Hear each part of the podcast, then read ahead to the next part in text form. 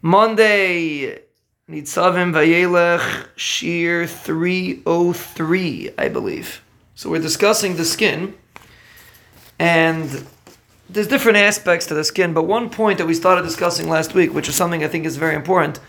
In the olden days, people used to write. Something is called a pen, Rabbi say, if you there's a pen. And some there's a piece of paper, some there's a piece of paper, and you write. They used to write. Now you don't have to, because now everything's digitalized. Well, also to type is also very important. But if it's also true, yes, you don't even have to type either. But if you ever noticed a person, let, let's say when a person's touching something that that's delicate. For example, you have an expensive item that you're holding, so you have. Let's say you're eating a piece of cake. Well, let's put put it put it frankly, eating a piece of cake. What makes you not squash the piece of cake?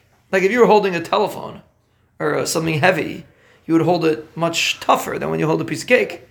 So every time you hold a piece of cake, what tells you that no, you only have to hold it very lightly? Because if you would squash the piece of cake, you would ruin the icing and whatever else is on the cake, right? If a guy's eating a uh, uh, something uh, something with his hands, piece of pizza, if he wouldn't hold it like a mensch, he would squash it. So why don't we squash it?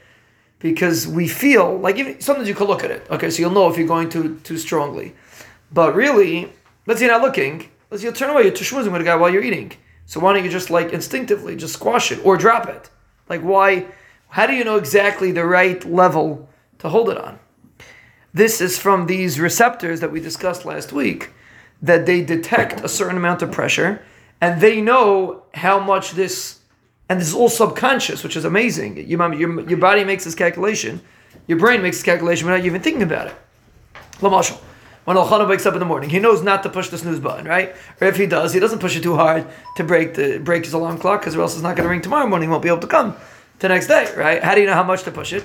Because you have sensors in your fingers when to push hard, when to push slow, when to push softly, and we do it. We go through it all day without even paying attention to it, and it, it just it, it's so natural. And this is not really because of the muscles. The muscles have a part in it, but mainly it's because of the skin.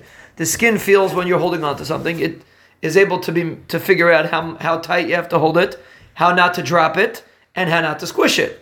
And this is all because of the mul- multitude of receptors, uh, big receptors and small receptors, which are able to help a person maintain the proper balance to be able to hold something properly in his hand and be able to simply function like a regular, normal human being.